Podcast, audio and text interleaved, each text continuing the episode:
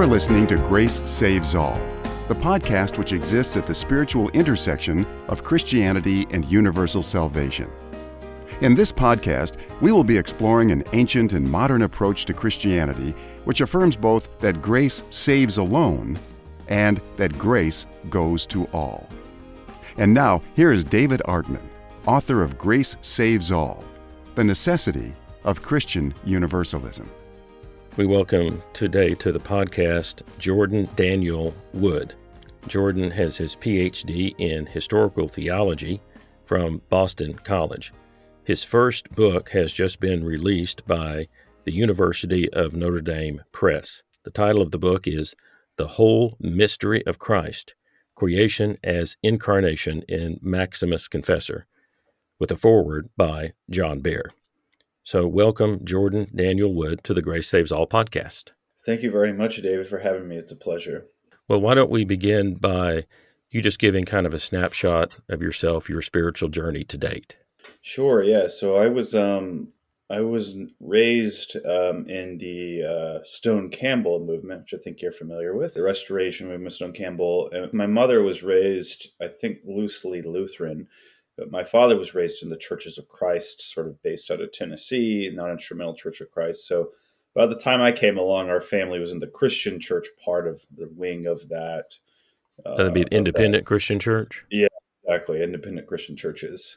Okay. And so um, I was raised in that tradition. My whole family is still in that tradition. I'm I'm not. We'll get to that in a second. But but um, I did go to a Bible college, a prominent Bible college of that tradition. It's actually where I started my college career, studying Greek and the scriptures and uh, all that good stuff. And I had basically had aspirations um, to become a preacher um, or a minister of some sort in that tradition. And while I was at Bible college, of course, as one does when one studies the Bible, um, you start to have questions and you start to wonder. And particularly for me, I was wondering. I kind of wondered what had been going on and during all these years that I wasn't hearing as much about since say 100 AD and so I, I wanted to know, you know, I, what what was going on between you know the Apostle John's passing and say the Cane Ridge revival. Uh, so I decided to uh, look a little bit more into church history, and specifically, I was really fascinated by how Christians throughout the centuries had interpreted Scripture, and sometimes quite differently than the way I was being introduced to or being uh, kind of taught to to interpret it. So that's what I, that's how I say I kind of got interested in what you might call the greater Christian tradition, East and West, uh, was mainly a, around the questions of biblical interpretation or hermeneutics. And so I started studying a figure uh, called Origen of Alexandria. I'm sure you've mentioned him several times on this podcast. Yes. And um, and he, you know, uh, that perhaps that's where I first had the seeds of interest in uh, apokatastasis or universal reconciliation, because he, of course, uh, taught that as well. And so I, I, got fascinated by the tradition that you can consider him as the pioneer, of, say, the Alexandrian Christian tradition, uh, with, with, other figures such as Saint Gregory of Nyssa, the Cappadocian Fathers Evagrius, and Saint Maximus Confessor. And so I went on from the Bible college, decided to to focus more on the history of Christian theology, or what's sometimes called historical theology. And I did so at St. Louis University, did a master's there in historical theology, and ended up, as you said, at Boston College doing a PhD in historical theology, specifically uh, in the thought and life and writings of Maxim, St. Maximus the Confessor. So that's now, while I was at Boston, and a little before that, actually, my wife and I had spent one year in France. And while we were there, we started, she was raised Catholic, my wife was. And so she, uh, we started attending Mass at these more or less almost empty churches in France. Uh, but it was really moving. It was a special time for us and so I, I, became kind of more open to the possibility of maybe uh, becoming Catholic or Orthodox, and I oscillated between the two for quite a long time, and um, ended up ended up becoming Roman Catholic about seven or eight years ago, and um, that's where I currently am. Uh, I have taught on university level, taught high school even in a Catholic high school, And then uh, the last year or so, I've been a stay-at-home dad uh, to my young four daughters, and so that's and, and I do uh, theology when I can. Well, I, I, know when I. It's interesting that you were at St. Louis University. David Bentley Hart was there for a while. Did your paths cross there? Actually, I think we we missed each other by exactly one year, um, and I didn't really meet. I had met David one time, and uh, but we really kind of got to know each other better and started corresponding when I was already in Boston. So yeah, we we missed each other at SLU, um, though we had a kind of common circle. We knew common you know, common colleagues and friends. So well, when I've talked with David Bentley Hart, he's a member of the Orthodox Church, but mm-hmm. what he says is um, he's just a member. He's a member of the church. He's not he's not ordained, and the you know his theological positions and views um, are his own. Um, so how does that? How would that work for you in a similar kind of way, or? Well, yeah. I mean, I'm cer- I'm certainly not a. Uh, so I'm not even an official. You know, I don't even have a professorship in a Catholic uh, like theology department. Um, I've, I've I've held them here and there briefly, but I um, yeah, I'm just a member of the church, and I guess you know as a Roman Catholic, you do have to, and I, I am I'm partial, by the way, more towards the, what are called the Eastern Catholic churches. And probably if my situation were more practically set up on a week to week basis, and there was a parish close by, I would probably be Eastern Catholic, like a lot, a lot of my, well, several of my friends are. But I, um, but it, it, doesn't really make sense for our family where we are. But um, you know, there is this, there is of course, a, you know, if you're going to do theology as a Catholic, I think perhaps in a way that wasn't true uh, in the tradition I grew up in, you do have this. You do have this kind of massive. Um, for one thing, you got a massive tradition to, to look to. You have a, lot of other authorities to look to and to sift through, and they don't always agree with each other. And and you do have what Catholics call the Roman, you know, the magisterium, which is a kind of um, you know it's it's the pope is sort of the head of it. You have the college of cardinals and so forth. You have the cdf you you got vatican right? You got all this sort of um, you have these uh, the, the, priests and bishops which are charged with, uh, with the teaching you know mission and authority of the church. Now what i do think some happens sometimes with certain catholics is that they kind of mistake the sheer quantity and as it were the weight of the magisterium uh, f- for clarity like as if if you just because you have so much more maybe to work with than say sola scriptura folks do that somehow mm-hmm. that means all the questions have been much more adequately and absolutely answered and i actually think if anything is true it sort of tends to go the other way because the more you have and i think in the last in the 20, 20th century catholic theology this happened quite a bit with certain movements that were popular or, or trends that occurred in the 20th century where you kind of opened up the greater tradition even greater than say the latin west you know, and even greater than just the scholastics of the Middle Ages uh, and the schoolmen like Thomas Aquinas and St. Bonaventure and Scotus and all that. You open it up to further and further back to patristics and some Eastern figures and church fathers that perhaps weren't as studied as, as you mentioned before. And, and, um, and, and and what what you get is a lot of richness and, and what you also get is not necessarily a total and complete univocal voice like everyone's saying the same thing all the time mm-hmm. you get uh which I have to say, in in passing, for me was that is what when I learned scholasticism at, at Boston College under what I consider great but relatively unknown folks like Professor Stephen Brown, um, uh, Jean Luc Soler is a, is a philosophy medieval philosophy professor there. One of the things you learn there when you really get into the sources and you really start reading these figures and the lesser known guys that hardly anyone's ever heard of, but that were also just as lively at the time is you kind of you get the sense of the sheer richness and the variety and the speculative creativity of how to understand what might seem to uh, for many people to be pretty obvious and plain and clear as day things. I was just reading the other day a, a short article by another one of these figures of scholars today named trent pomplun who's an incredible mind in the history of medieval and christian uh, latin christian um, thought and he was talking about just the idea of eternity, something pretty relevant for our our topic. You know, right. eternity, eternity, eternitas, and uh, and uh, perpetuitas, and all this stuff, and these Latin words, and pena, which is usually translated like punishment, like eternal punishment, pena.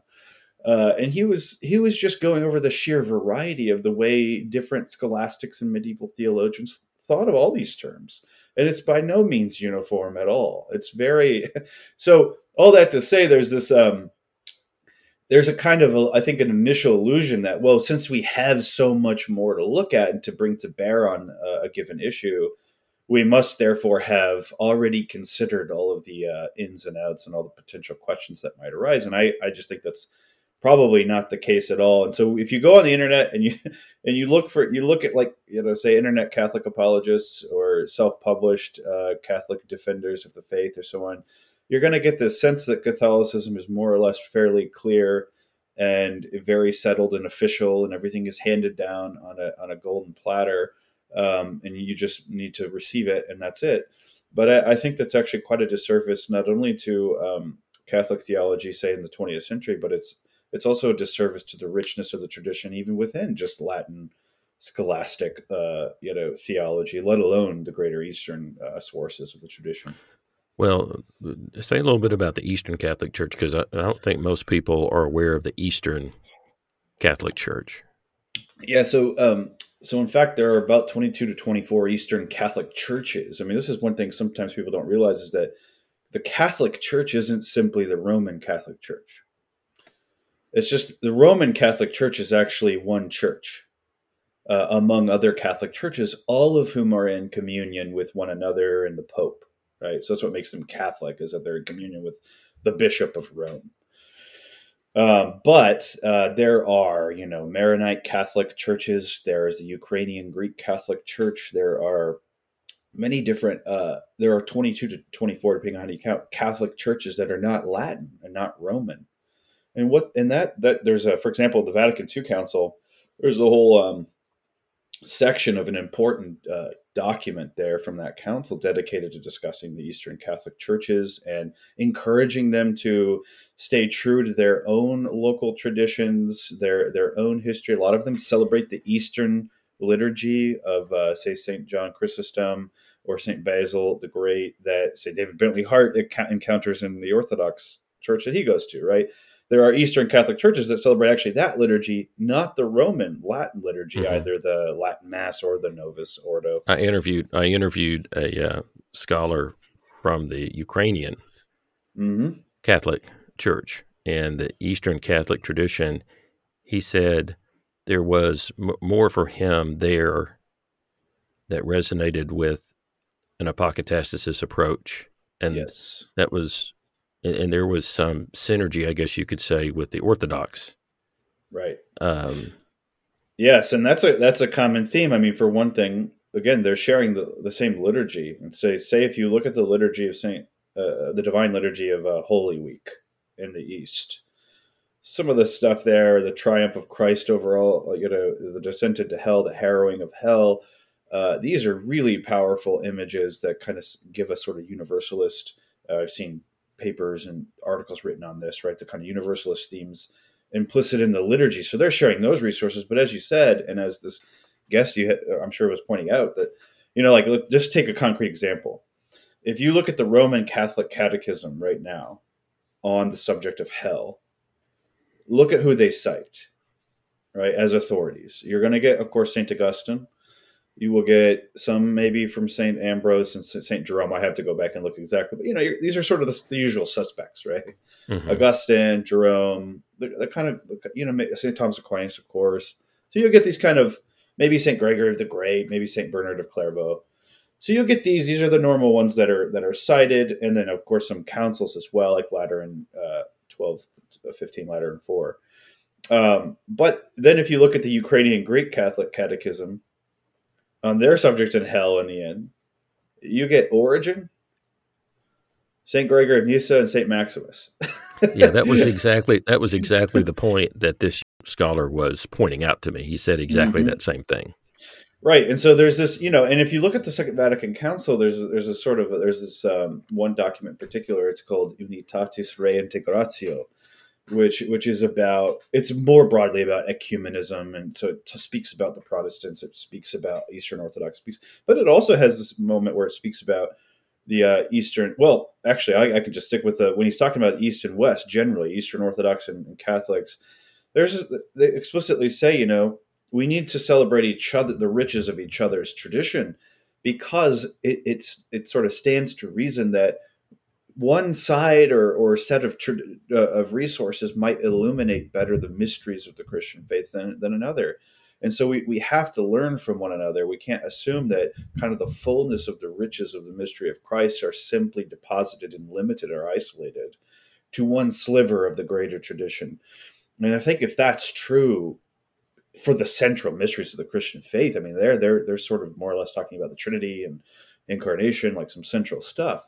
I mean, how much more will that be the case when we go looking and sort of bringing in these different uh, understandings that have been that actually have been there all along, but we just we just weren't aware of that.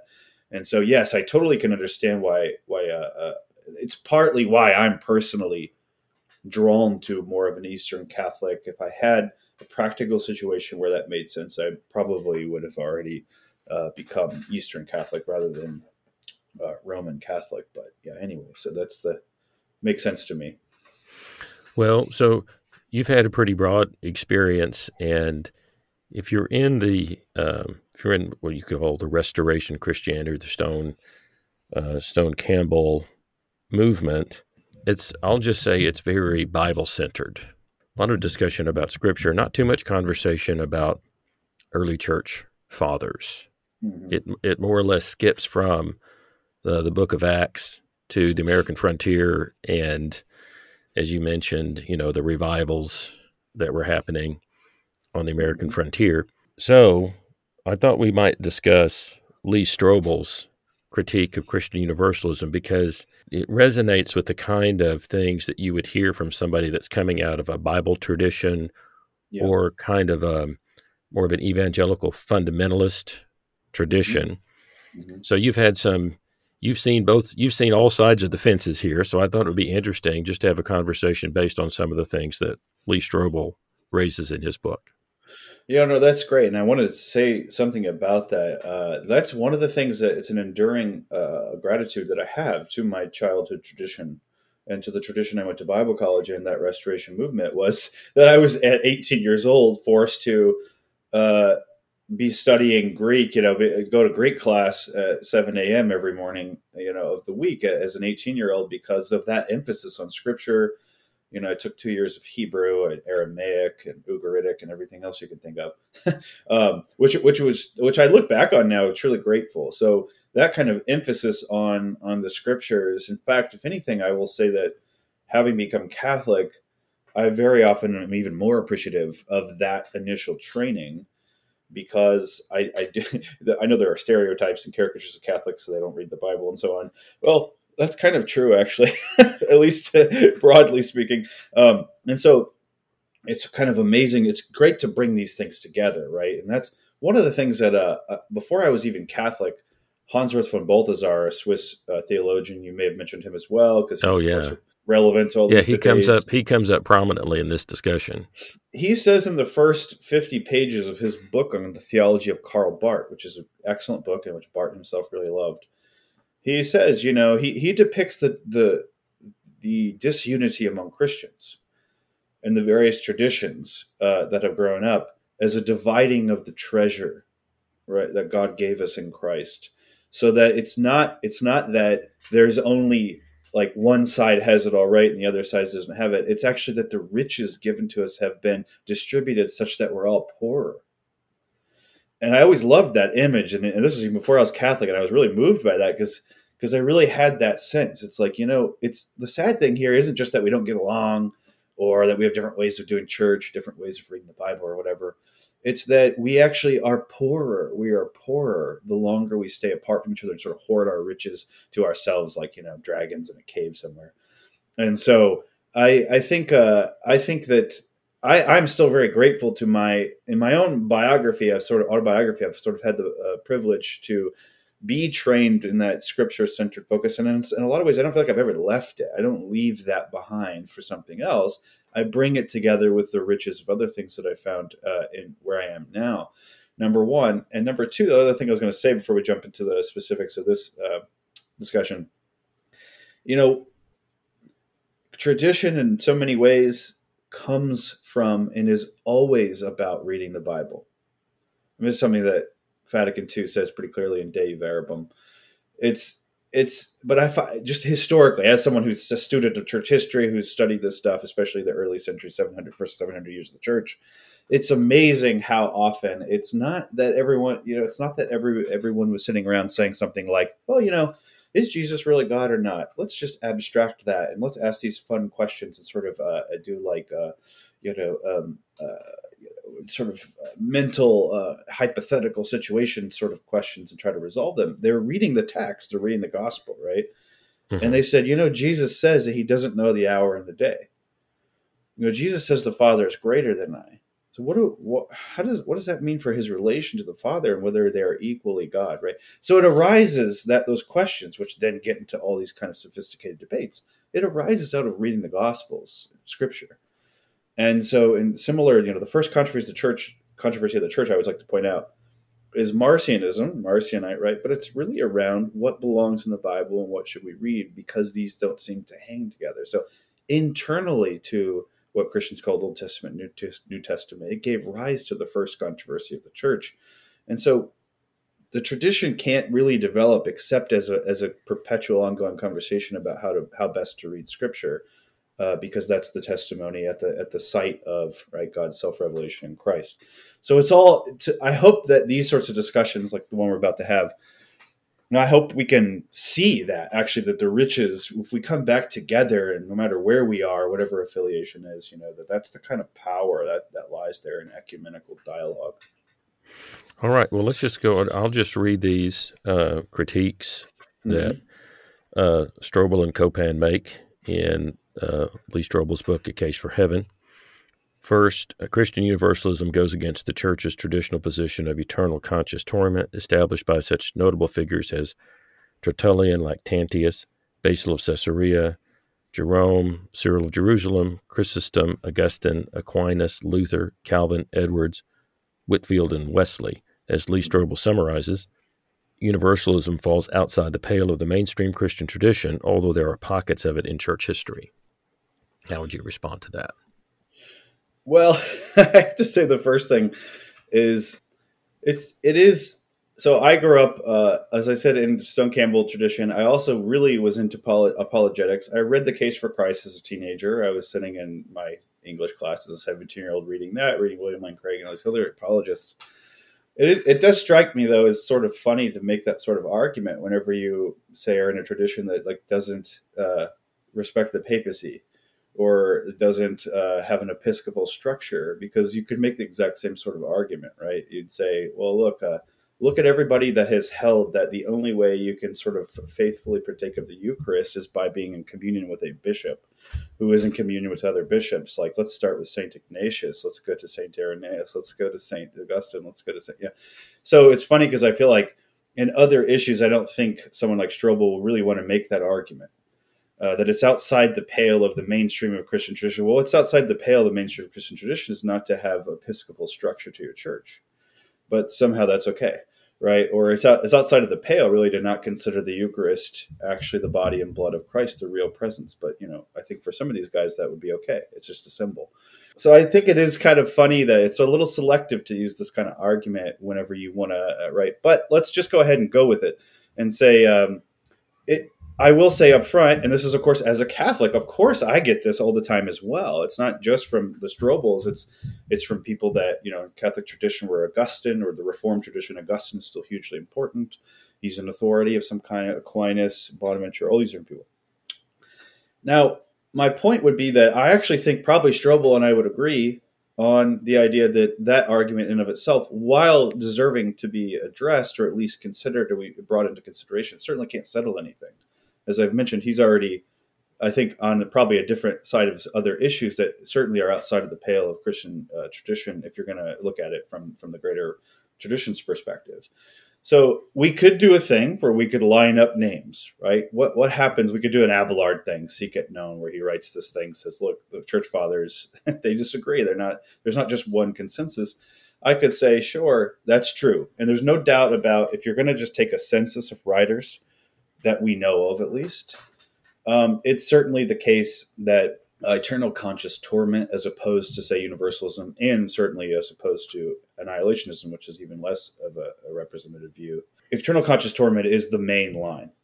But it doesn't mean, therefore, that universalism, I think even at one part, part in their chapter, they, they at least acknowledge this. It doesn't mean that universalism is any like new. It doesn't mean like Rob Bell started it.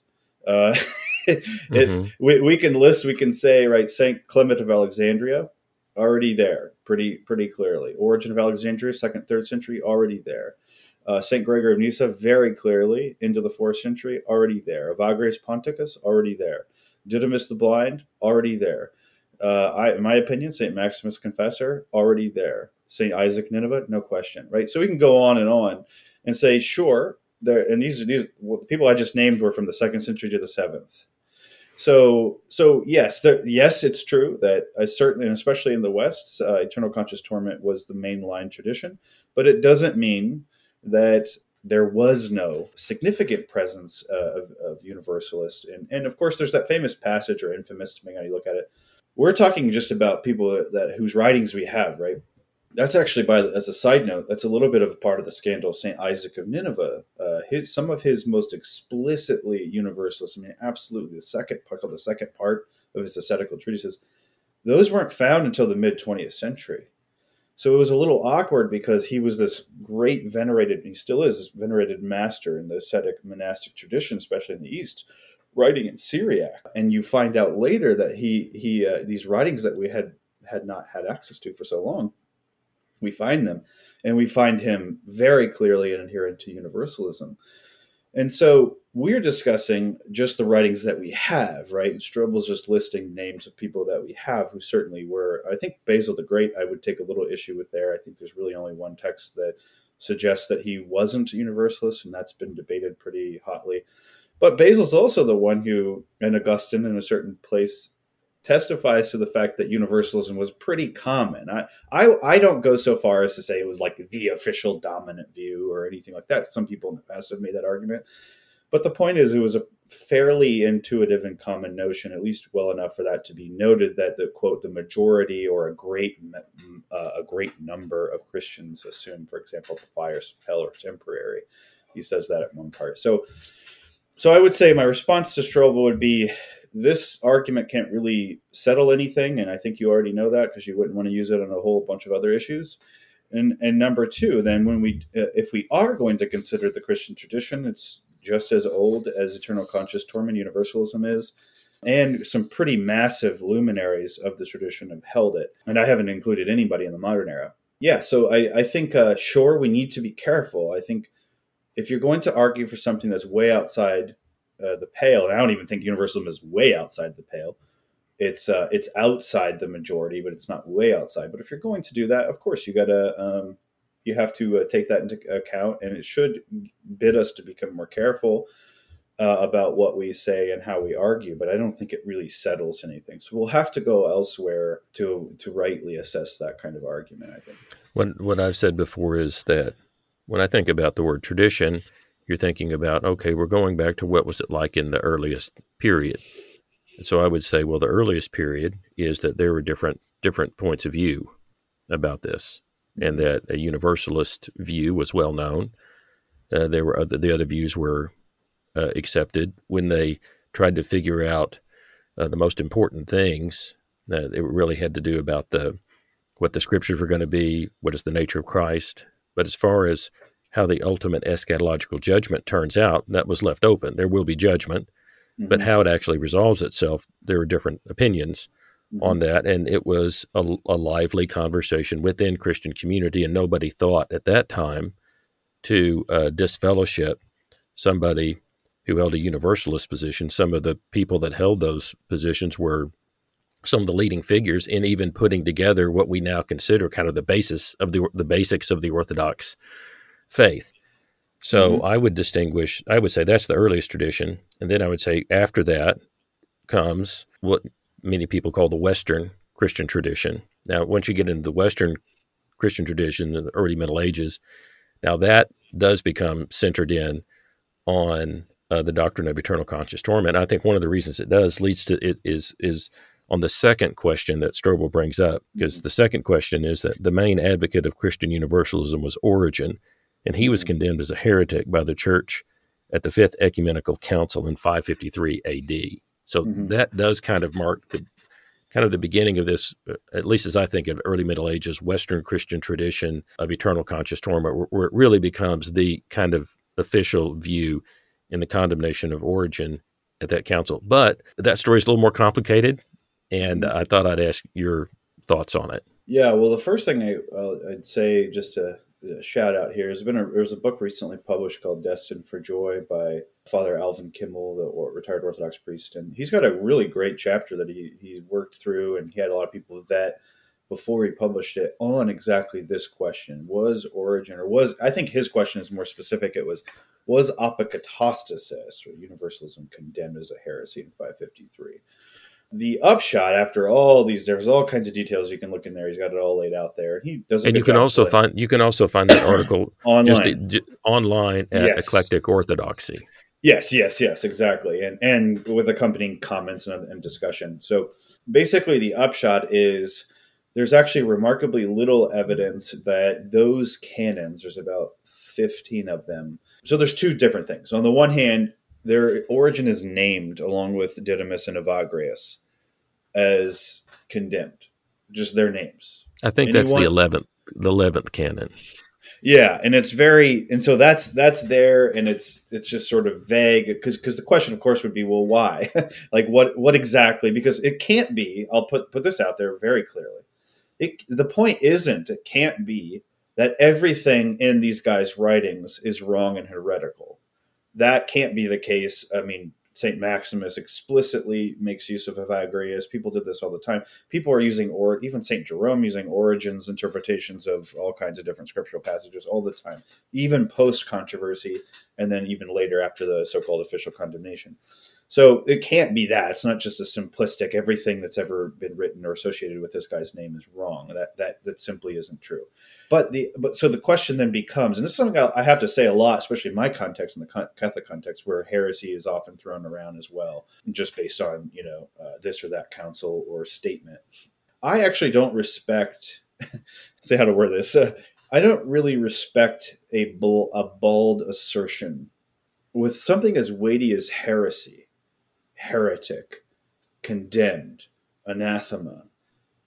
Has that happened? Of course, but you have to be as as specific and as unique. Like Cardinal Avery Dulles, I think, said this in the Catholic Church. It has to be as as as as uh, contextual as the original and uh, uh, condemnation itself was.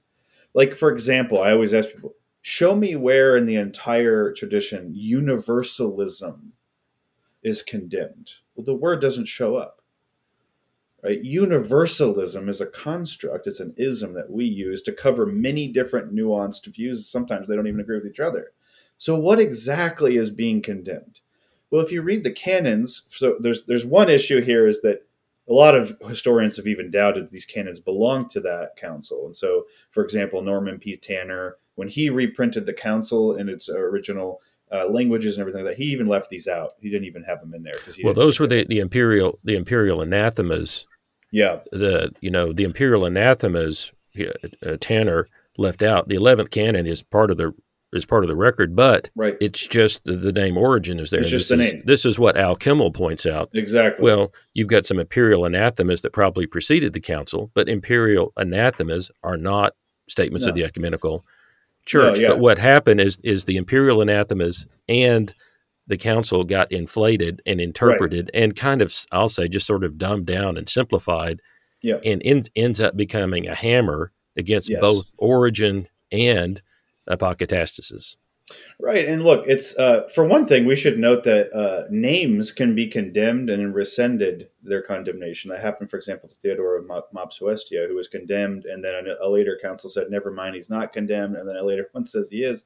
So, so that happens. It's not like that's uh, unheard of, and so. Uh, but then the other thing is that, yeah, is is there? There's a conflation, like you said. A, a- a Roman, a Byzantine emperor can't make doctrine or dogma right out of just sheer will but also there's uh there's there's the question of let's just give the worst case okay let's let's make it hardest for for people like you and me let's say that they are right there in the middle of the council, ecumenical council. The canons are there. There's no question. They they they they and they go on and they say, yes, we are condemning Origen for these specific reasons, and you give that say 13 to 15 canons that try to describe all these points of doctrine that they're rejecting. Right?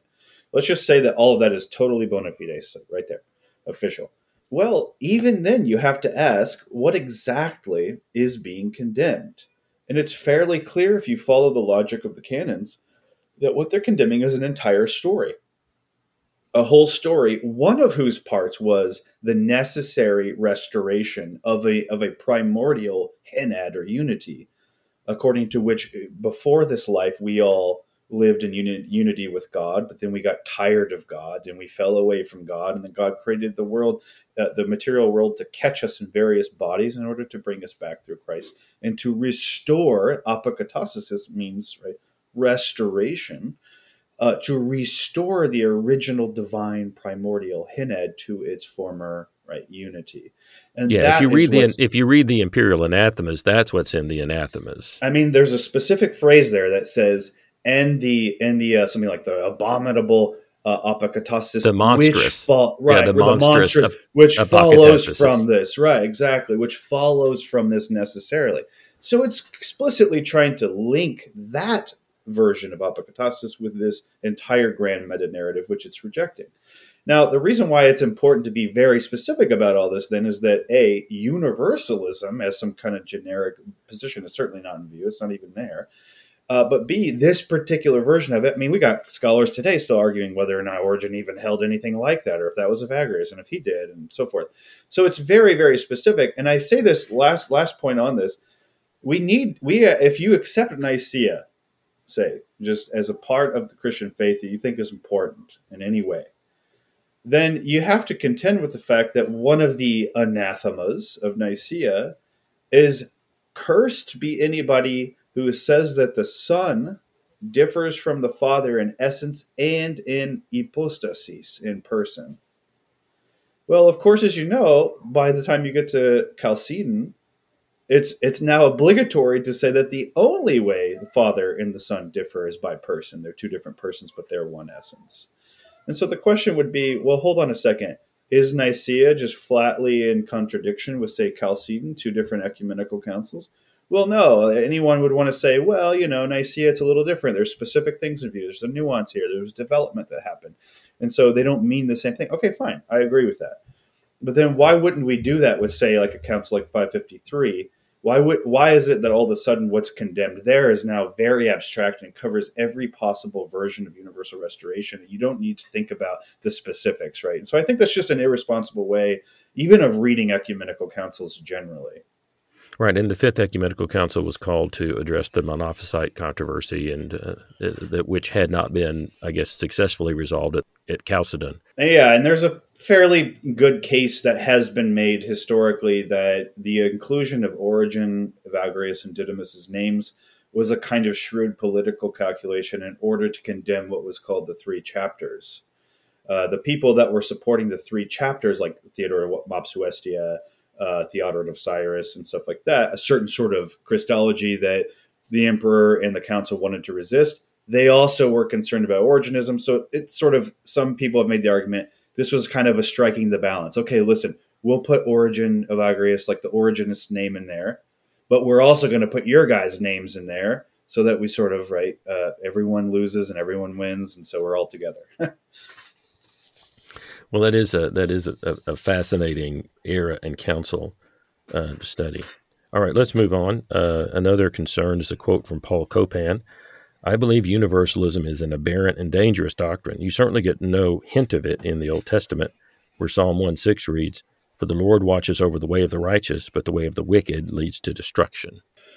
So this is a kind of theme. In fact, I when I looked at the uh, the list of of um, I guess complaints or arguments that they had. Some some of them, by the way, I should note, aren't really arguments. They're sort of just assertions. Uh, I basically boiled down what they what I could see were arguments to about four of them.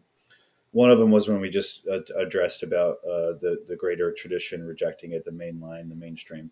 The other one is this other this this comes up over and over again in, in these uh, uh, comments, and that is simply pointing to the fact that Scripture talks about judgment, destruction, two groups very often comes up, right? Those those that are righteous and that will you know get a reward.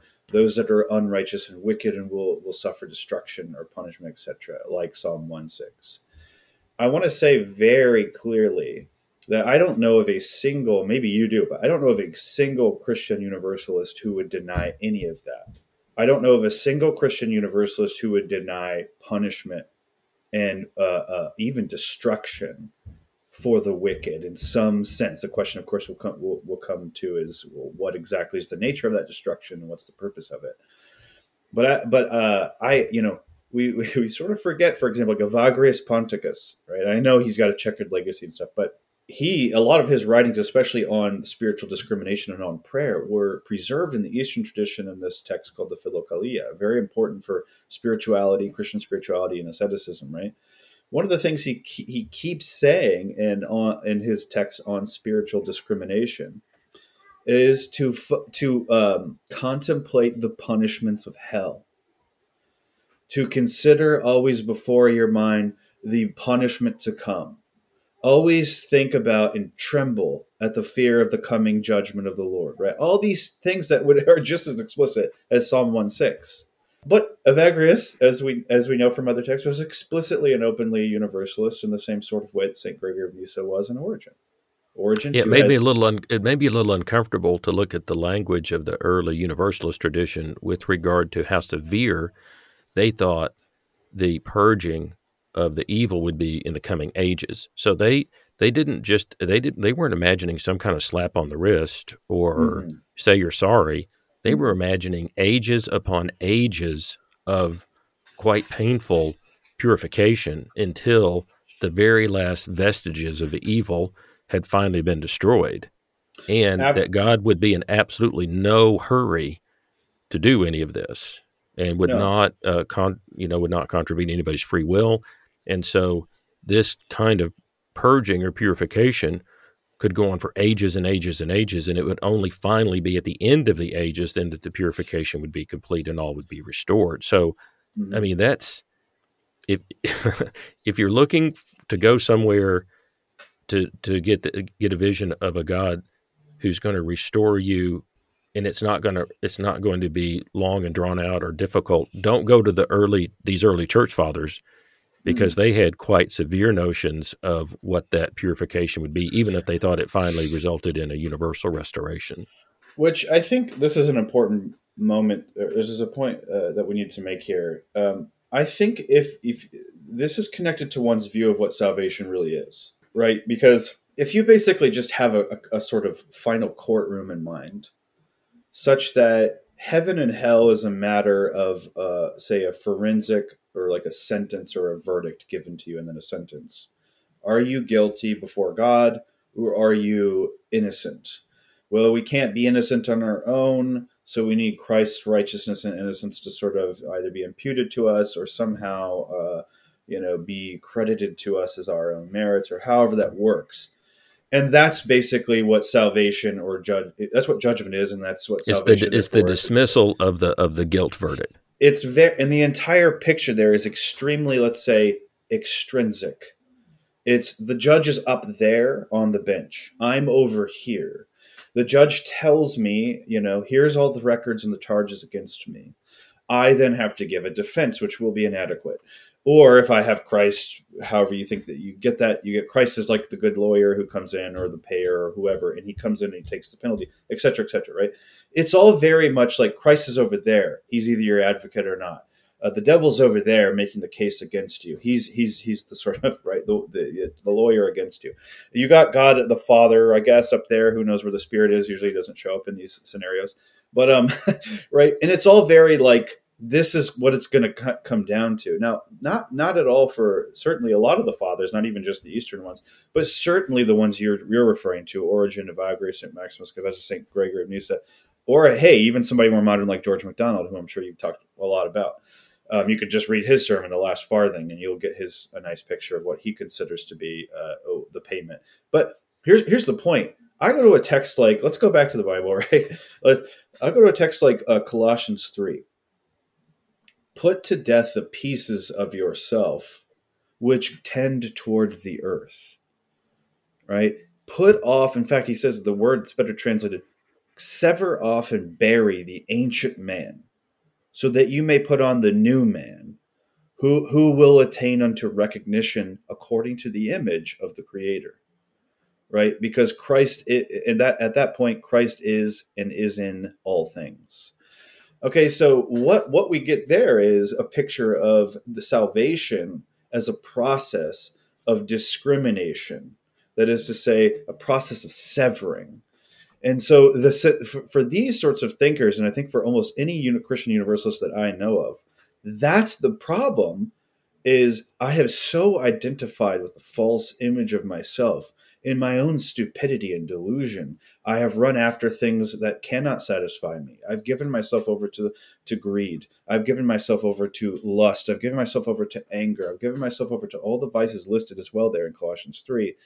I've given myself over so much so that I've tried to integrate them as pieces of myself. And the process of salvation, sure, it, it includes judging, but the word judgment, by the way, diakrisis in, in, in Greek or krisis in Greek means severing. And so the judgment isn't just a sentence head, held down. It's not a decision like God severs right from wrong in an abstract way. He severs it straight into the into your heart because you have integrated things into yourself that are false and that are not really who you are. And so the process of judgment, which by the way, these thinkers and the entire Philokalia, the Eastern ascetic tradition, imagines already going on right now. You can do this now. You can already, right? Peter says that the time is now, that judgment begins with the house of the Lord. Paul says in, in 2 Corinthians 5, right, the day of salvation is now. Well, the day of salvation is also the day of judgment. I'm not saying there isn't a, a, final judgment. I'm just saying that we can already start to participate in God's judgment now in our souls through prayer, through discernment, through confession, through the sacraments, through works of mercy, through charity, through fasting, through all of this stuff. What we're doing is discerning. We're weeding out the, the, the wheat from the tares in ourselves. And so, because Paul is right, there is an old self, an ancient man, whom I have put on and there's a new one. And I am this mixture of the two. And of course, Romans 7 gets at that as well. I am this mixture of the two. I look at another law at work in my members, right? So mm-hmm. I'm just saying there's so much there, even right there in the heart of the New Testament, that says that the true judgment is going to be excruciating precisely because it's so intimate to my own soul and to my the troubles of my own spirit. And so yes, you're totally right. The idea that Christian universalist will have some kind of pie in the sky, you know, Candyland uh, trotting off to heaven uh, in the end is is really it couldn't be more wrong.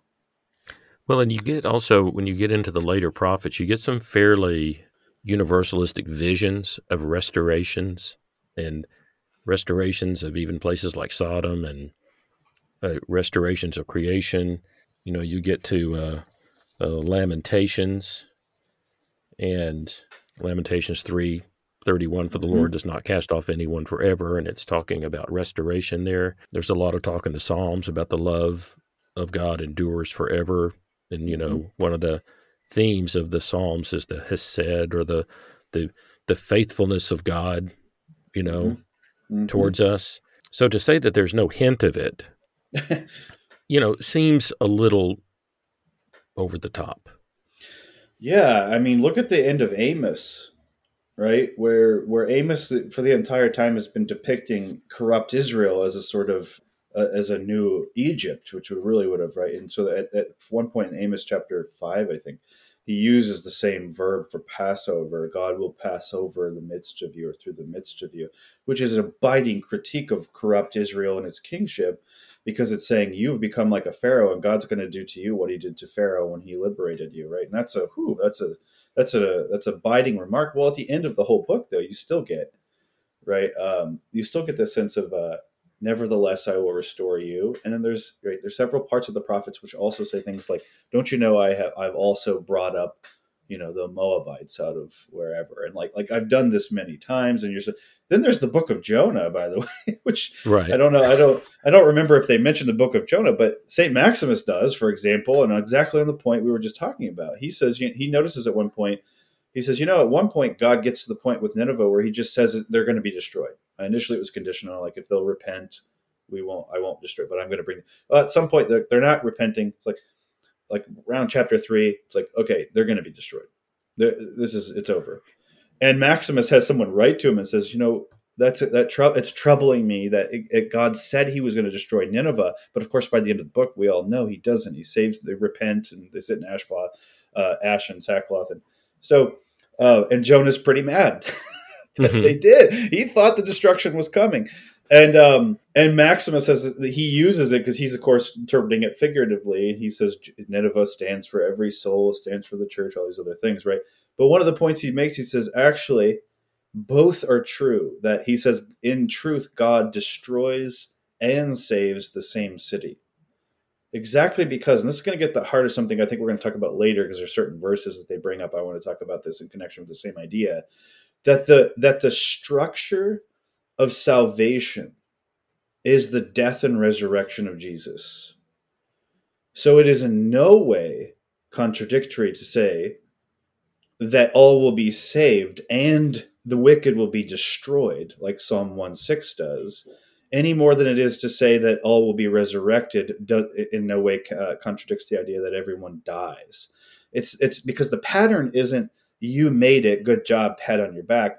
The pattern is you've been joined with the, with in death, with the death of the Son of God, who can overcome death, and therefore you can be resurrected right? And so that's the pattern. That's the pattern with Saul's conversion to become Paul. That's the pattern, as I'll talk about later, even in the Apocalypse of John. But so it's it's this idea that destruction, in fact, for these thinkers, for I think a good Christian universalist view, destruction is not just there or not contradictory. It's actually a necessary element. It's a necessary element in the salvation of all. It's not. It's it's far from it being. Uh, uh, you know a contradiction or even just something that may or may not happen it's actually seemingly necessary because you must die you must die in order that you may be raised with with the son of god all right let's move on to the fourth concern we'll look at strobel admits that there is an emotional tug to the idea of all being saved paul copan responds yes who doesn't want everyone to be saved even god desires it he declared his eyes widening as 1 Timothy 2 4 and 2 Peter 3 9 say, he wants all to come to a knowledge of the truth, but Christ is the potential Savior of all, not the actual Savior of all. In other words, salvation is universal in intent, that is God's desired will, but it is not achieved in fact, that is God's permissive will. While salvation is potentially offered to all, not all freely accept it. The scriptures, he continued, repeatedly indicate that there will always be creatures who fully and finally say no to God. Finite moral agents, whether angelic or human, have the capacity to choose contrary to God's moral order. Only God is necessarily good. He cannot do what is wrong. Same isn't true for contingent moral creatures like us who can choose lesser finite goods over the ultimate good. They can turn a good thing into a God substitute and fall prey to idolatry. So, how would you respond to that one? Well, uh, so you know the first point there about how of course you know we no one wants anyone to go to hell. No one wants everyone wants we all want everybody to be saved in a certain sense. Later on i just want to note here he's going to kind of relinquish that idea when he gets to his interpretation of the prodigal son where we're supposed to end up thinking why not let the party go on inside even if your older brother stands on the outside pouting uh, so they're apparently right so there's this sort of the other thing that I would want to say, though, that's probably more to the point, is that I just want to point out um, that. So this statement here, I wrote it down too when I was looking at it. Um, you know, the the scriptures repeatedly indicate that there will always be creatures who fully and finally say no to God. Uh, well, it, they don't actually. They don't say that. Um, that is an interpretation of them. I don't remember any verse that says finally this creature finally and fully, like I suppose in full knowledge is what I would understand that to mean, uh, says no to God. Again, we get pictures of destruction. We get pictures of judgment. We get we actually get pictures of annihilation. If we want to if we want to be really literal in our interpretation of certain scriptures, we could also just as well be annihilationist. You don't you have to choose to prioritize certain images over other images of the end and then say that's what scripture teaches. This is just the act of interpretation which is fine. I mean uh, copan has every right to do that but I, I, I don't think it's simply right to just say the scriptures say over and over again. Like for example, where's the verse that says that Jesus is the potential savior of all rather than the actual? I don't remember that qualification being introduced at all. Or what about like say Romans 11 you know 33 where it says he therefore he is handed over all to disobedience so that he yeah romans 11 romans 11 32 or 32 right yeah yeah. 33 is when he says you know the doxology. the doxology yeah. You know it doesn't say he might potentially have mercy upon all uh, right? So i know they have more to say about all language later but it's just it's just uh, i just want to note that this isn't this isn't just plainly reading the scriptures and just adhering to what they say, which is fairly clear. And anybody who say takes a universalist position is on you know kind of arguing or resisting the scriptures or, or, sort of no it isn't i mean what, what you're saying is that we should not take romans 11 32 as what it sounds like it's saying which is he will in the indicative future indicative he will show mercy upon all what you're saying is he could maybe potentially show mercy upon all. And so you are interpreting in that a certain way that isn't the plain sense at all. And so so that's fine. That's fine. We're all in this kind of we all have to play that game where we're interpreting and so forth.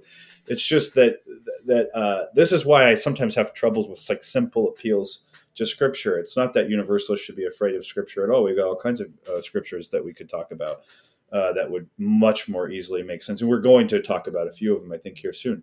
But I, I, just think that that kind of statement i mean this isn't really an argument right? This is sort of this is just sort of from their perspective. This is how they've chosen the framework they've chosen to put up and they'll interpret all scriptures through it which is fine but but unless we're going to argue about the actual framework like this other language he uses which is sort of philosophical language like finite creatures. Finite creatures always have the capacity to choose one well if we're going to be technical about it the capacity to choose evil is actually a deficiency, it's not a capacity. Otherwise, if it was a potential built into our nature, then our nature is perfected in the act of choosing evil, which I don't think he would want to say. So, really, it's a deficiency. It's not a capacity, it's not a power. It's a lack of power, which is that's why God never cho- chooses evil, is because he's infinitely powerful right? He is infinitely powerful and so he he nothing can thwart his clinging to his own being his own nature which is infinite goodness. It's why christ couldn't have sinned according to you know a lot of the tradition. It's not because he lacked humanity.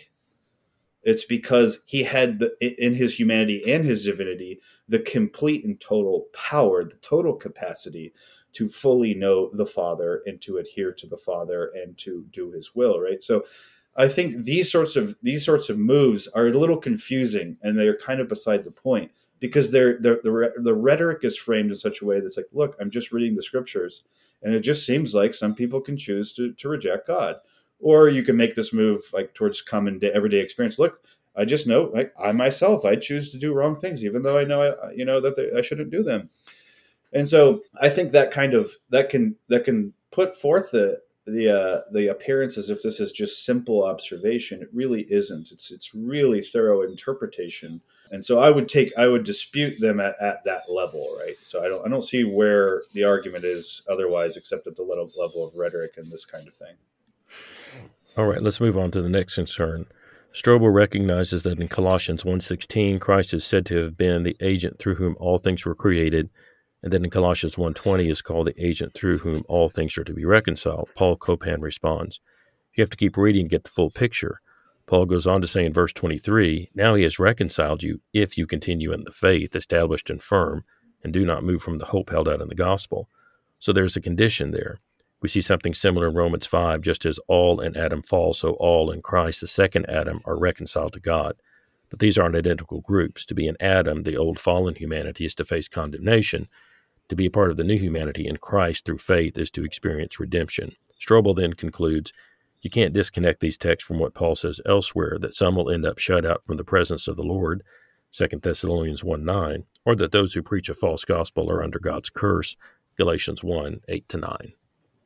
So three things to say here. One is I'm going to take that last little remark by by Strobel. Once again, there's this kind of presumption throughout all of these arguments that as soon as you note something like someone can be cursed by God, uh, or that the wicked will be destroyed, that somehow the universalists should be caught off guard and surprised, as if we've never thought of divine judgment, the destruction of the wicked, putting to death of the old man. Right. So I'm just noting that once again. We've already talked about that, but but that that does lead me to believe that the authors here sort of just have a shallow view of what Christian Universalism really is. If they think that amounts to evidence against Christian Universalism, that's a that's a huge problem because I don't really know who they're talking about a lot. Now, I'll make two points though. One is going to be a, gr- a grammatical one, a sort of nerdy Greek one about Colossians 1:23, and then also I want to make a broader conceptual or theological point about especially Romans 5. So the first one is this, and and I think David, you sent me uh, someone I don't remember who it is now. Jonathan made, Jonathan Mitchell. Yeah, yeah, he made this point, which is a good one. I want to add to it. He says, you know, the the the particle there used if a a in Greek e yeah a iota yeah that that he says you know and, and he's right. It can often also mean not necessarily if like a condition, but sense like a, a particle of fulfilled condition. Exactly. Uh, right, which means it's a it's a uh, it's a condition in the sense of of um, um, a given, right? Provided that, given that, since, or in light of the fact that, etc. Right? That's true. I want to add a few other points there. If, if the Greek has a conditional uh, that could have been used, uh, the verb could have been put in a conditional tense uh, or a mood, and it isn't there. Uh, that's number one. There's also another particle that's often used in a conditional construction on it's uh, alpha uh, nu, and it's usually con- uh, and sometimes even with a a on. That would be more of a conditional construction. It's not there. You could even if you wanted to do a conditional move, you could you could put it in the imperative, right? That would have been a, a much more direct way. Stay, remain in the faith, right? That's a that's a command you know with the with the implicit condition because otherwise you're going to you know you're, you're going to lose. What's what's more clearly going on there in the Greek is that he's trying to explain how it is that we ha- it doesn't just say as they quote it having been reconciled to him it says having been reconciled to his death right? That's the exact verse. And the problem there is how is it that somebody's death you know from their perspective still years ago how is it that that has accomplished the reconciliation well it's because or given that or since or in, in light of the fact that you remain in your faith, right, in Him. Your remaining in faith is what explains the fact that you have been reconciled through his death, which has already occurred. But as we see in Colossians 3, of which I've already mentioned, will continue to occur as you put to death the pieces of yourself that tend toward the earth and put off the old man, right? So these, so I, I'm just, all that is sort of supporting the point that your, uh, that, that Mitchell made. So I want to make though a broader conceptual point there. So I don't, in other words, I don't uh, grammatical grounds. I don't see a conditional there. Uh, but I also think there's a conceptual problem because the whole argument it seems to be that Copan and Strobel are are uh, are giving is basically a straightforward, I think, fairly simplistic free will one, right? They just are basically appealing to certain passages that appeal to us, choose the right thing, don't do the wrong thing. Or they'll look around and say, look, don't you know, sometimes people choose things that they know are wrong, so they're culpable, or some people choose to do right even if it's hard for them to do so, so they're praiseworthy, right? That's a very simplistic, you might say libertine almost sense of free will that, look, it's all up to your choice. That's a little problematic in Romans 5 because I don't at least remember choosing to sin in Adam. When did I choose that? So, what's really odd to me conceptually or theologically about their argument is that they want to use the parallelism of since we have all sinned in Adam, therefore we must all, right, if we're all going to be raised to life in Christ, it's conditional on the second one. I have to choose to be reconciled if I remain in my faith. I have to choose to be reconciled in Christ, the second one. And yet, would they argue then that somehow we all chose to sin in Adam, like personally? I actually think there's a certain way you can make that argument, but they wouldn't like the way I do it.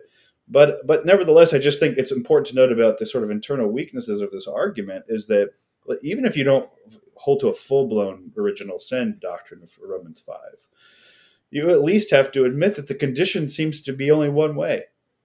And yet you're trying to use the parallelism of Adam and Christ to say, well, what's true of Adam, like all sin, right, is going so I'm just saying that there's there's got to be something else going on there to explain Romans five. You can't simply appeal to this conditional uh, framework. Let me just read real quick a quote from Robin Parry. He says, Christ does not merely represent a limited group of people within Israel and the nations. Christ's death is not merely on behalf of some elect grouping within the wider family of humanity. He represented all, and his death was for all without any exceptions. In his resurrection, the whole of creation is reconciled, and the whole of humanity is redeemed. None of this makes participation in redemption automatic. Repentance and faith are necessary responses to grace. Paul still urges his hearers to be reconciled to God immediately after declaring that God was in Christ reconciling the world to himself. Right. I think right. that covers uh, some of the same ground that you were talking about.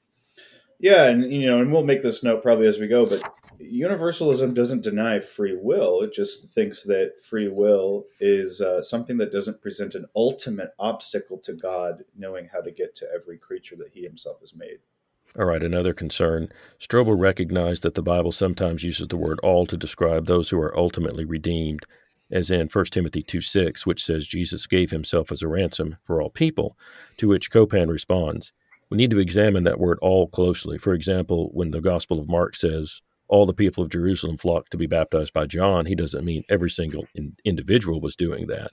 It simply meant a lot of people. In this case, Jesus did pay for all the sins of the world, and made grace available to all sinners, but we have to accept that payment on our behalf if we're going to benefit from it. Not everyone will do that. Yeah, and, and that's fine, but that's just a bunch of uh, additional qualifications that aren't in the biblical text, right? It's it's uh well, we know all doesn't really mean all. We know that it means just those that that accept it, and we also seemingly know that most won't or many won't. Well, that that's not what that First Timothy text says. And in fact, if so, what I would say is this: yeah, panta can can sometimes mean uh, many, just as by the way, many can sometimes mean all. That's true. That's a that's a Greek. But look, it's really not. So what what do you have to do? You have to look at the context. Well, surely when you're looking at the Gospel of Mark, you see all the people going out. You can understand that that means a whole lot. But like they've already brought up, let's look at Colossians 1, 16 and 20 what were all things created through him or not?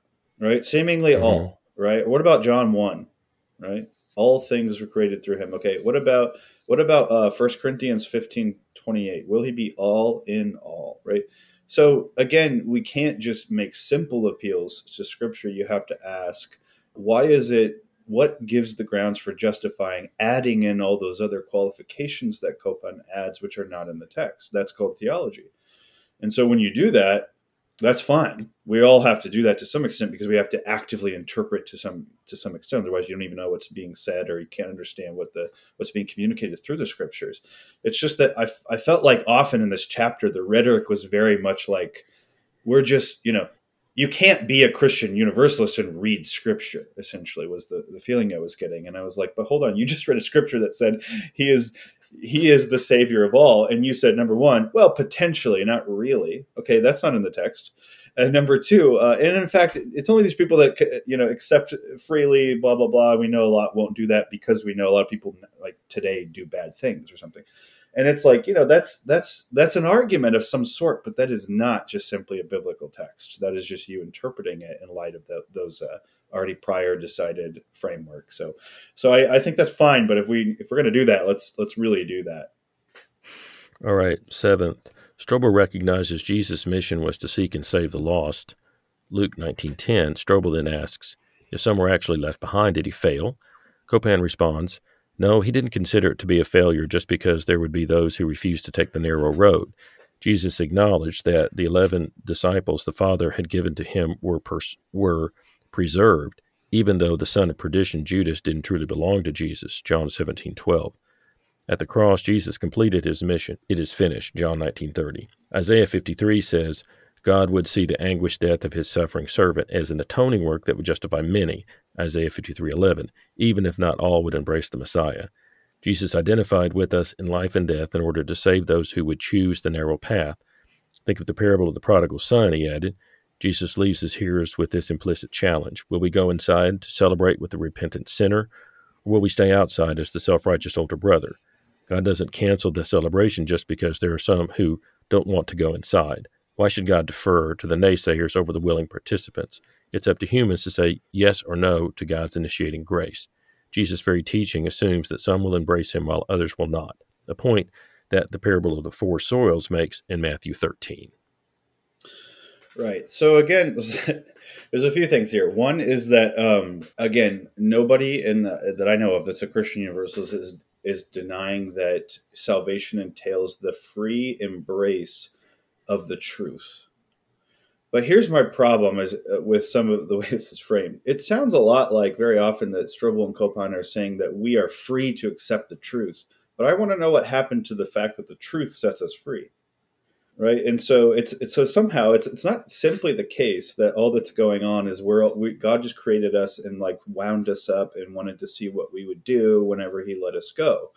There's something god does and i sometimes wonder what they would say about conversion. I mean does god not did god not knock Saul down on the ground uh, and and change him in that instant? Was he not the worst and chief of sinners? You know, is it not God's kindness that leads us to repentance? I mean, does what does God do that actually can God appeal to us in any way in order to change and convert our hearts? I would think so. That that's just as much of a biblical teaching as anything.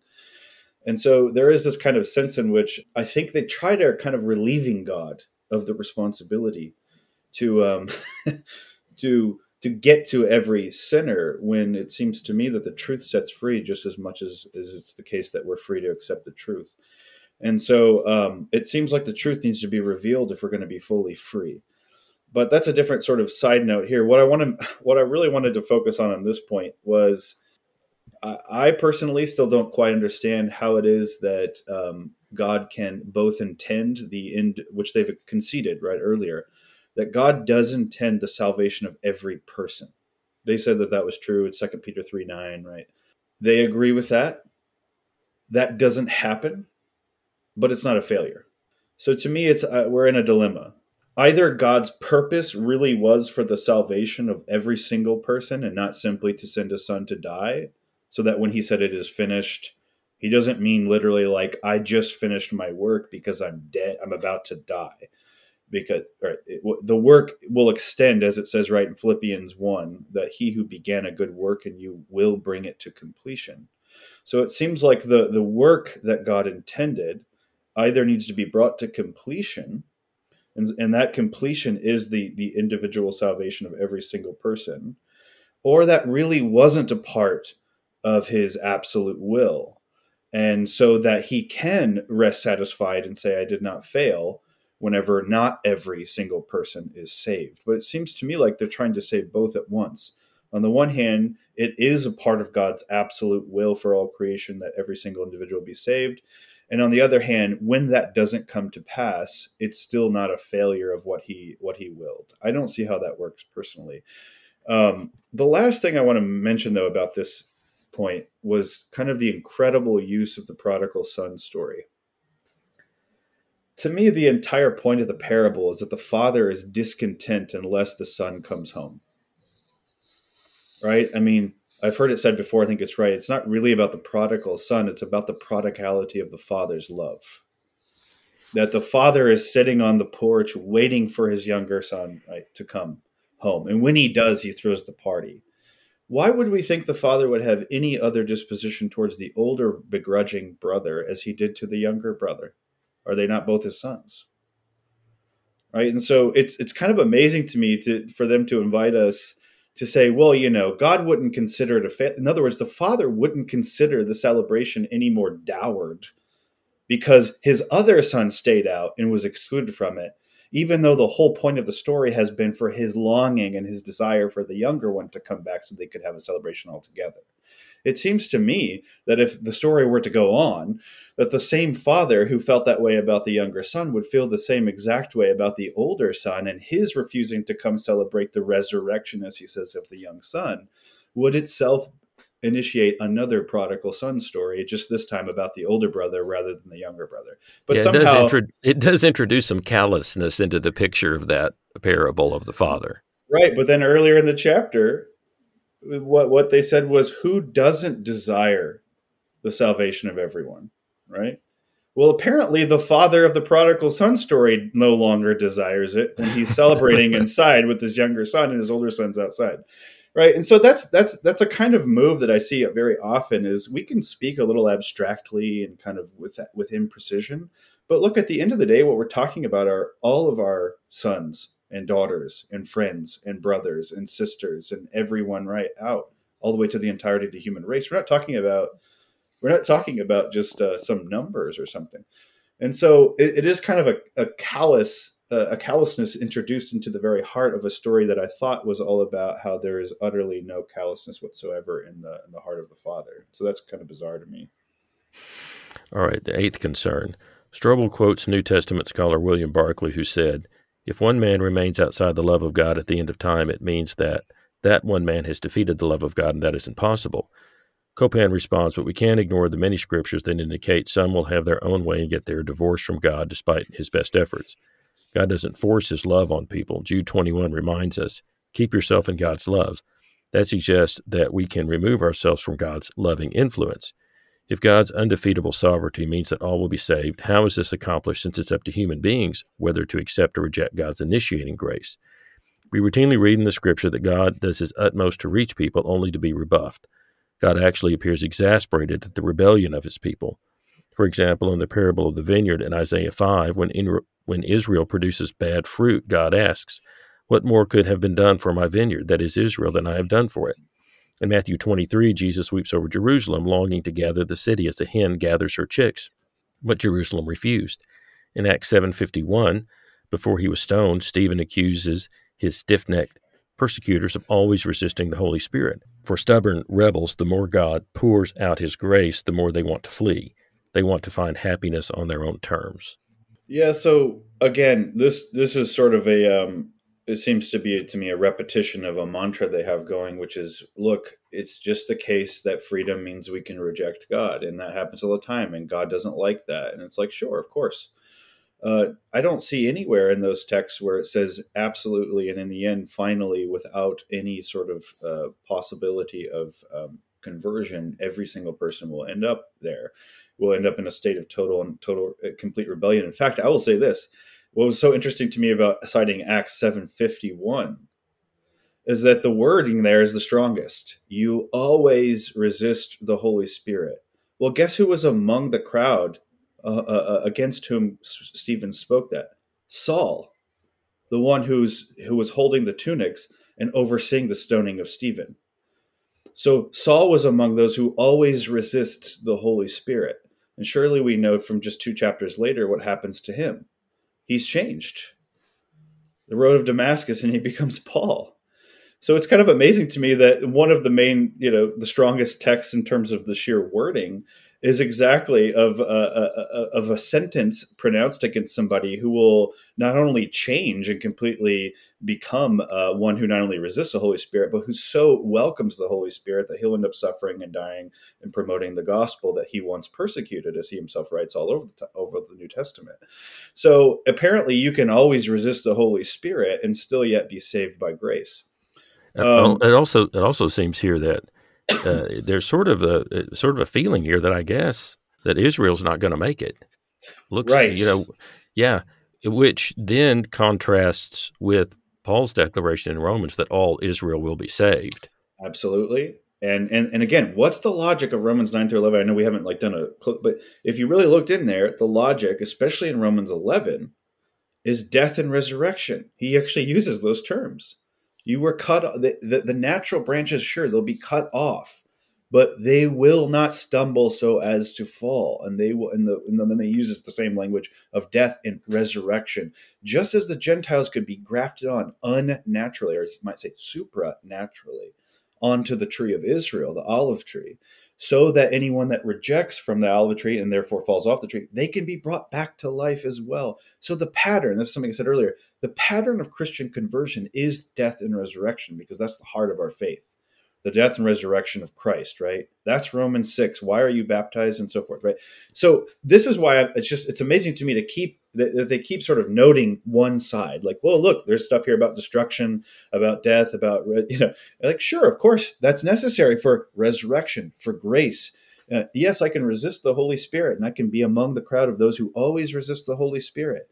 Uh, but also, it looks like I can, you know, uh, be sh- by, by blinded by a light and said, "Saul, Saul, why do you persecute me?" And and that can send me on a journey of complete restoration and of bringing others along that way. Or as you say with Israel, you know, they can seem like that it's the end, but they will be saved. Or how about Revelation twenty one? It's the New Jerusalem going down to earth, and this is the New Jerusalem, the new city. So it looks like Jerusalem doesn't finally and eternally reject and I, I want to say something about Revelation because it's the same pattern. And I, I actually I, I, can't remember if they bring this up or not. Oh no, they do later. So perhaps I'll save it. But let's just bookmark this for the stuff about the the, the okay. names written in the book of life. Okay. All right.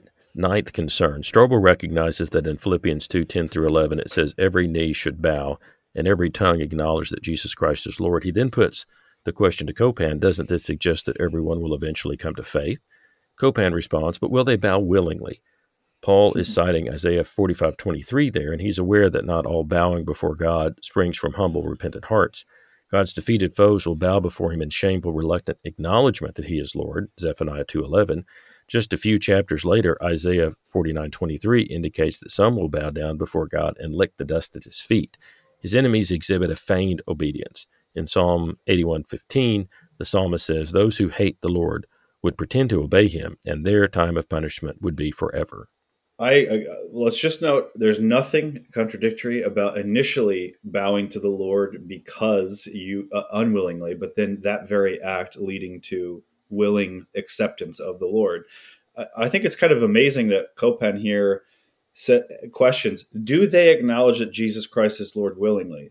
Well, the same Paul who wrote Philippians also wrote 1 Corinthians 12, where it says, No one can confess Jesus is Lord apart from the Holy Spirit.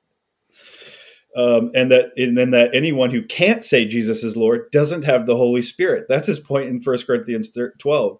So how could they then in Philippians 2, all every knee will confess that Jesus Christ is Lord to the glory of God the Father? How could they do that apart from the Holy Spirit? And if they do confess, they don't have the Holy Spirit. If they if they do if, if or if they don't confess, they don't have the Holy Spirit. If they do confess, they do have the Holy Spirit, which is the Spirit which saves and recreates and resurrects and renews.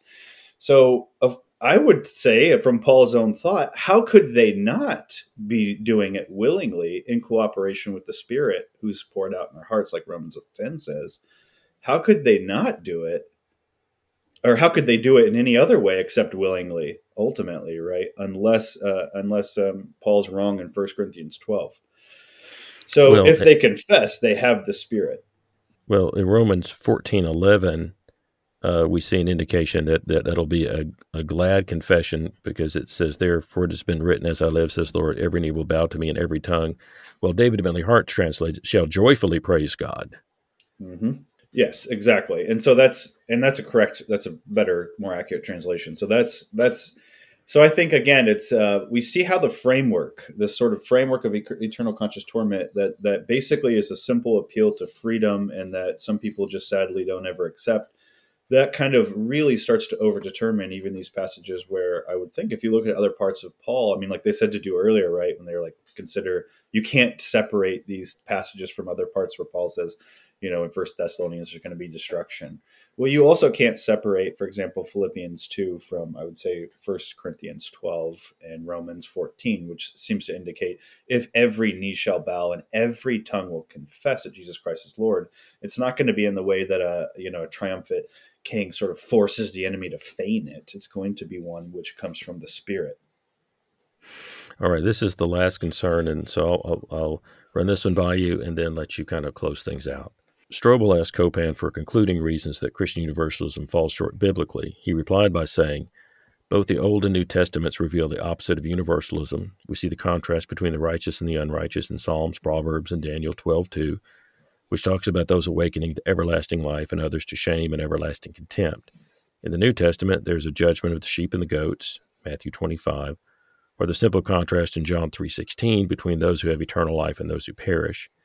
Revelation 13:8, we find a limited, unexpanding number of names written in the Lamb's Book of Life, without which one cannot be in the presence of God. In Romans 9:3, Paul wished he could be condemned so that his Israelite brothers and sisters could be saved. Matthew 12, 31, 32 talks about the unpardonable sin that won't be forgiven in the life to come.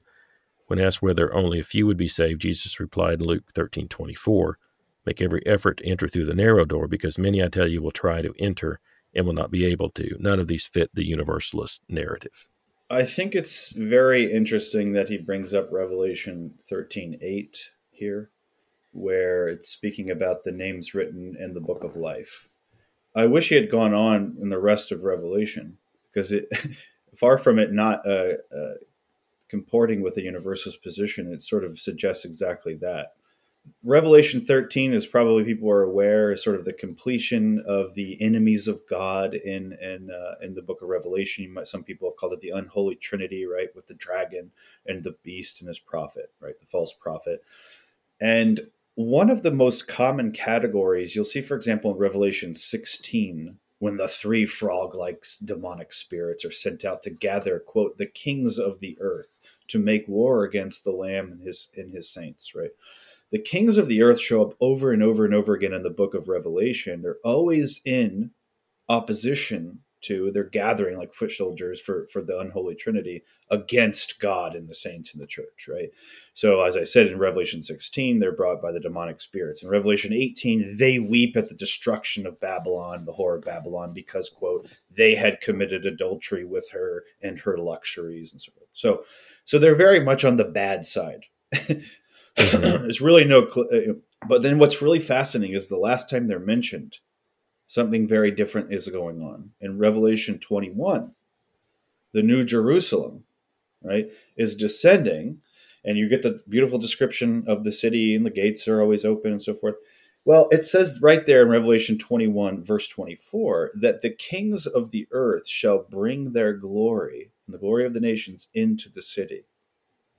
Now, at first, you might think it's sort of like this the way they were trying to interpret Philippians 2. Like, well, it's not willingly, right? It's like a parade. Like, we beat the kings of the earth and, and the unholy trinity, and they've been thrown in the lake of fire. And, you know, and so we're going to parade them through so that we can sort of put them on display, like a triumphal entry, like Rome would do. Uh, well, it says just three verses later. By the way, it says that everyone in the lake of fire, right? Their names were not written in the book of life. That was back in Revelation 2015. So here we are in 21 the kings of the earth are bringing the, the splendor of the nations into the new Jerusalem. And it says just two verses later, or three verses later in verse 27, nothing impure will enter that city, only those whose names are written in the book of life. So the full picture, if you want to look at the full picture of Revelation from 13 all the way to 21 chapters, is that the kings of the earth have been constantly in rebellion against God. They have been in league with the unholy Trinity. They have been attacking the Lamb and his, and you know they have been destroyed actually like three times in the book already. and uh, they are probably, I think, good candidates for those thrown into the lake of fire in Revelation 20. Right? Even though it doesn't say that, but it's it's it's it's the devil and his angels and right, all the people that have followed and then here, but yet, lo and behold, somehow all of that judgment, all of that punishment, all of that throwing into the lake of sulfur has led to their entry into the, the New Jerusalem, and they could not enter there unless they were pure, because nothing impure will enter that city. And they couldn't enter there unless their names had eventually been written in the, in the book of life, because nothing enters that his, his name is not in the, the book of life.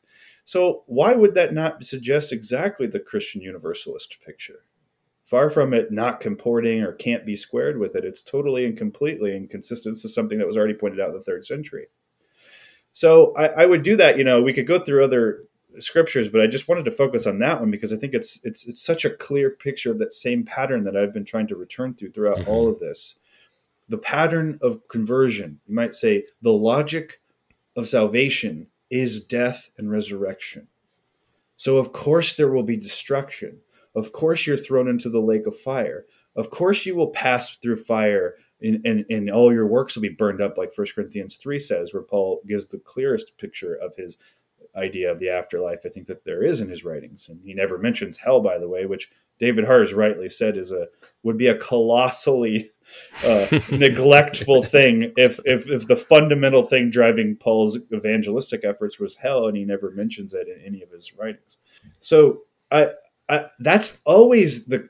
I mean, this is the Origen had made this point already about 1 Corinthians 15, which, by the way, if we're going to bring in the enemies and all that other stuff, it says that right that that the Son will bring to subjection all of his enemies, and at that point, when he's brought them all under subjection, he will hand the kingdom over to the Father, so that quote God might be all in all. Origen's already pointed out. Well, hold on a second. If the Son, and it also says that the Son himself becomes subject to the Father, which of course created all these problems in the early church about Christological and so forth. But he says, why would our subjection to the Father be any different than the Son's? And certainly the Son's wasn't coerced. It was something that he came, or he does, freely embracing the total uh, invincible power of love. And so for him, he read that precisely in a universalistic sense that the defeat of all God's enemies, which the Son will accomplish in and through all of us, is nothing less than, once again, their salvation, which they will freely embrace eventually. And so I, I actually think that the Christian universalist paradigm, this is sort of the refrain I've been beating throughout all of this, mm-hmm. it very much illumines and can easily comport with a whole host of scriptures. Give me the worst hell scripture you can possibly cite. I will say that, yes, there's nothing less than the total destruction of the false self that I've made myself, the ancient man of Colossians 3. That has to happen. So I can accommodate that pretty clearly. But what about you saying that Ro- Ro- Romans 11:32 doesn't really mean all or only potentially all?